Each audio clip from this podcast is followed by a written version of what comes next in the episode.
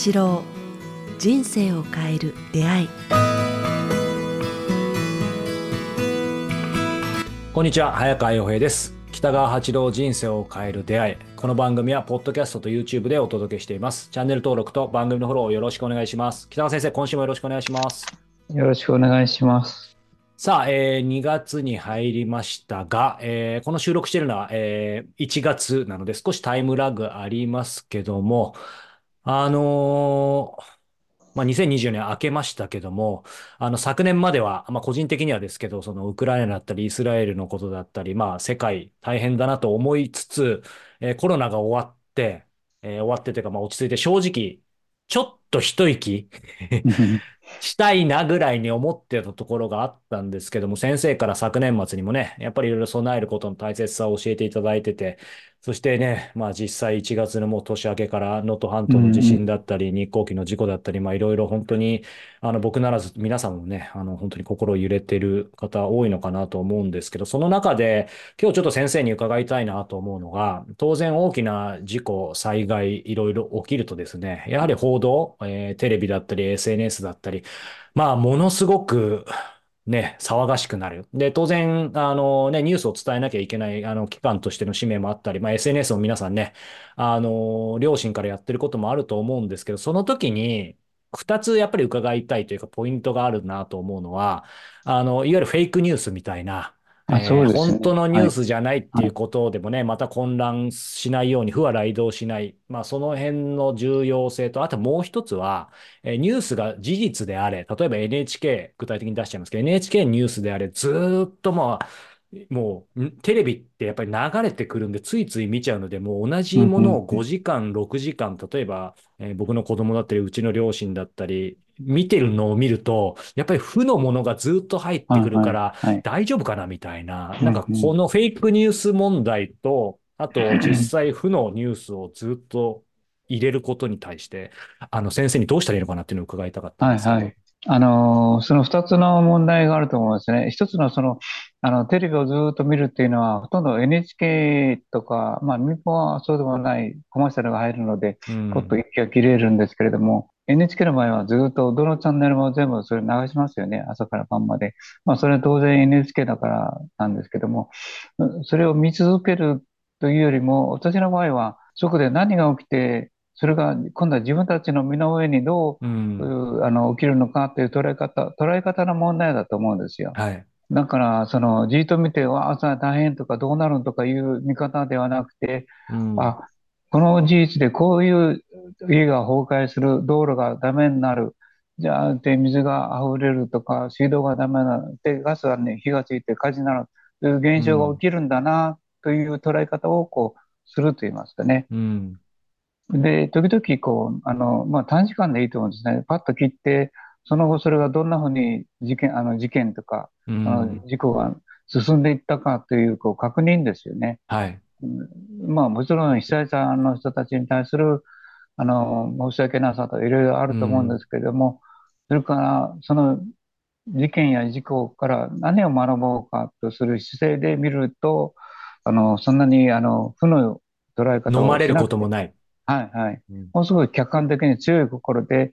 あこのことが起きると、こういう事件と、こういう事故と、こういう崩壊と、こういうトラブルが起きるんだなということを確認すると言いますかね。うん、あの、事実としてこう見つめる。はい、で、それは自分たちが起きたときどう対処すればいいんだな、うん、どれが起きたときは、あ、もう夜間に出てはいけないんだなとか、はい、ね、で外出るときはちゃんと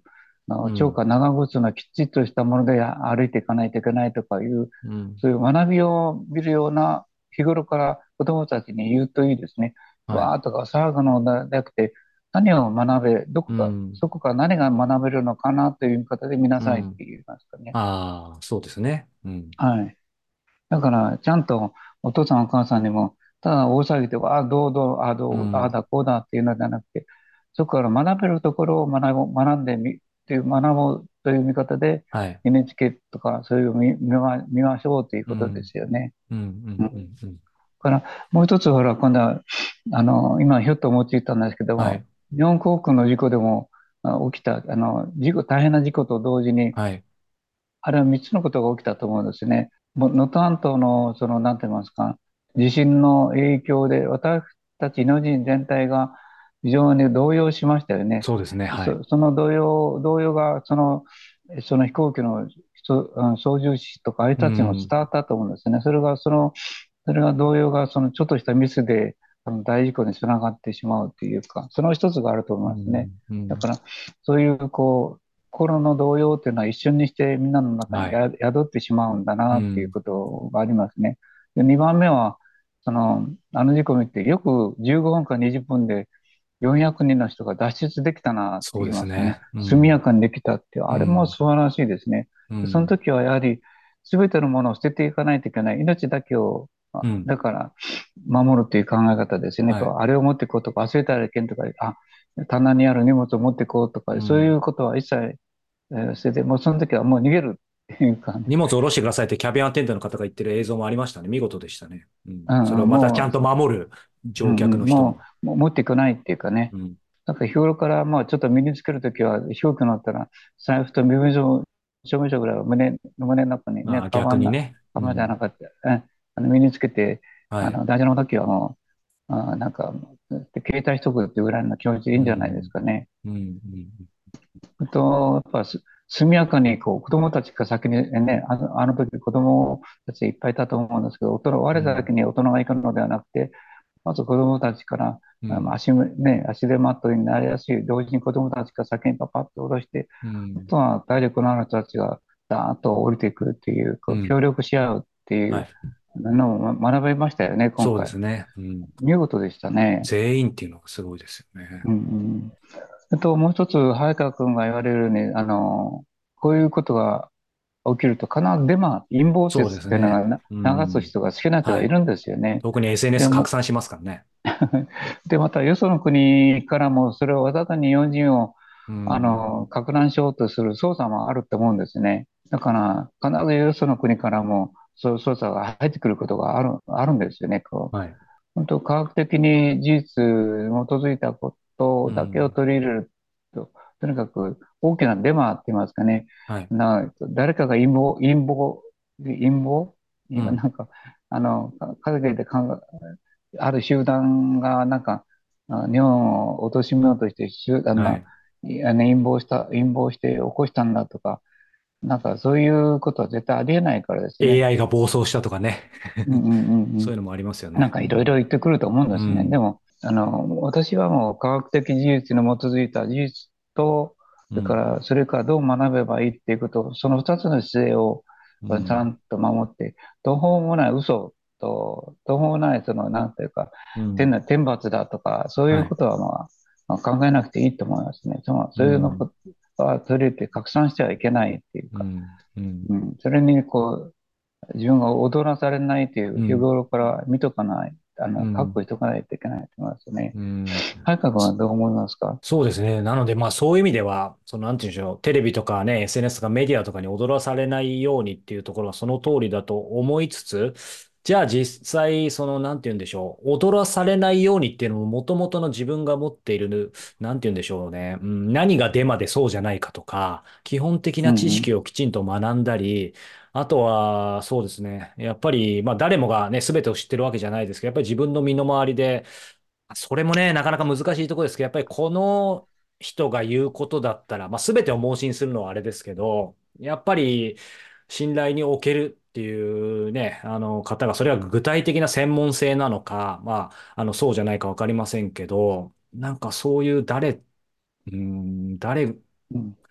と面白がって広げる人いるんでしょうかな、そうそうそう。必ずいるんですよ。どこの国にもね。うんうんその、で、途方もない嘘みたいなとか、陰謀とかね、日本を滅ぼそうとしてる集団がいるとか、うんこんなことありえないからですね。ことはまず切り捨てる。科学的事実に基づいたことだけをまず、こういう大事故、時は、時はと、あの、見つめるっていうことと、あとはどう対処していくかっていう、ね。うんでそういうデマと、あの、嘘には、こういう時にこそ引っかからないんだって思っとけばいいと思いますね。そうですね。まあ、やっぱりちょっと極端なね、あの、ことを、とかは注意が必要ですよね。どっちにしても。うん。それうんと、もう一つはそういう時に信頼できる人を一人か二人作っていって、この事実は本当だと思いますか？って言ったら、いや、それとはそういうことはありえない。うん。もうちょっと科学的事実に基づいて、うんえー判断しなさいと言われるような冷静な人をちゃんと身近にね、あの、持っておくべきだと思いますね。見つけておくっていうかね。そうですね。うんうんはい先生、ちなみに、でも割と、はい、はい、はい。あの割とというかね、やっぱり最初の方の話で、ニュースとかね、SNS を逆に、また極端なね、あのことも結構やって、そういう意味では、なんでしょう、不安や恐れを増幅するから一切見ないみたいなね、あの、そういったことも言われてたりとか、まあ僕も一時そういう立つみたいなことも考えましたけど、やっぱり先生から今日新たにね、学ばせていただいたのは、完全に立つわけじゃなくて、別に極端なし、テレビとか SNS そのものが悪というよりも、どうやって付き合っていくか、自分がきちんと事実を見極めるものだそうですねみたいな、はいなんかその辺を本当にあの教えていただきつつ、先生がそれこそね、LINE でやり取りさせていただいても、け結構ニュースとか見てるじゃないですか。はい、見てますだからね。の飲まれてなく、あの、はい。やっぱり事実を事実として見ながら、で、今回ネガティブな話ですけど、例えばね、あの先生も応援されてる大谷選手のはい。ニュースだったり、だからニュースとか情報とすごく健全に付き合われてるなっていうのは、すみません、ちょっと偉そうなんですけど、思いました。はいいやいや、いや、私はそのニュースっていうのはあの変化していくと思うんで、思ってるんですよ。うん。あ、あだから、さ例えば、例え、例をとって言うと、その、今回の石川の事件、あの、大地震にしても、例えば、どこどこが陥没した、どこどこが何とかとか言って、最初のうちはニュースが流れて、ちょっとしか流れてこないんですね。すね。うん亡くなられた方も、まあ、2、3人、行方不明もほとんどいないとか言ってるけども、どんどんどんどんどんどん、あの、事実として分かっていくと、その被害や、あ事故の、あ事件の大きさや、あ山崩れや道路や火事やっていうのがこう進行していくって言いますかね、分かっていくっていうことを助けるた、た確かめるために、こう、はい。あ見てるんです。つまりこう、時間とともに変化が起きるって、どういう変化が起きてるかなっていうのを、うんどういう方向に、その、じ、あの、えっと地震や地震による被害が向かっていくのかなというのを見つめるためにニュースを見てますね。うんうん客観的ですね、そういううん。意味では。最初の事実だけで、おお、大変とかいうのではなくて、これはどういうふうにして変化して進んでいくのか、どこまで拡大する、していくのかっていうのをこう見てますね。かなり引いて見ていらっしゃいますよね。はいあうんそうですね。それと、例えば、のあの、安島の、あの、なんていうかね、あの火事の、火事にしても、うん一軒燃えた時、ちょっと映ってたんですよね。あそこで火事が起きてますとか言ってたら、た時に、ああ、これは広がるんだな。どこまで広がるかな。最初は僕、20件ぐらい広がるんじゃないかなと思ったんですね。から1、1時間後にまたちょっとつけてみたら、もう100件近く行ってるっていうことねだったり、うん。あ、うん。これは東京大地震と一緒だ。うん。あの、ね、あの時はちょこっとだけ火が起きたけれども、あっという間に各地で起きて、それは関東大震あの、災ですね。うん広がっていて、みんなはそれが起きないと、後でとどまると思ってたらしいんですけど、それがうん。東京中に広がって10万人がこう亡くなってしまったっていう事実があるように、進行していくんですよね、事件と事実は。だからはいはい、そういう客観的な目で見てますね。どこまであ進んでいったのか、何が起きたのか、うん。で何が起きてどこまでそれを起き続けるのか、というのを見るためにこうニュース見る見てますね。うんうん。ありがとうございます。いや、もうね、今日はとても、えー具体的に、ね、心持ちも含めて、えー勉強させていただきました。うんうんさあ、えーこの番組では引き続き皆様から、えー北川先生のご質問を募集しております。えー詳しくは概要欄からお寄せいただけたらと思います。えーそして、えー2月ですね、えー18日に、えー熊本大国で、えー楽神会があります。そして、えー今月28日からはですね、名古屋で新月の勉強会が、えー開催されます、えーこちらもぜひチェックしてみてください。さらに、えー4月ですね、4月12日金曜日から14日、えーこちらも小国の方で、えー断食会が開催されます。えー北川先生のね、えー住まれている小国で北川先生から直接、えー指導を受けられる貴重な機会ですので、えーこちらもぜひチェックしてみていただけたらというふうに思います。ということで北川先生、今回もありがとうございました。あありがとうございました。ありがとうございます。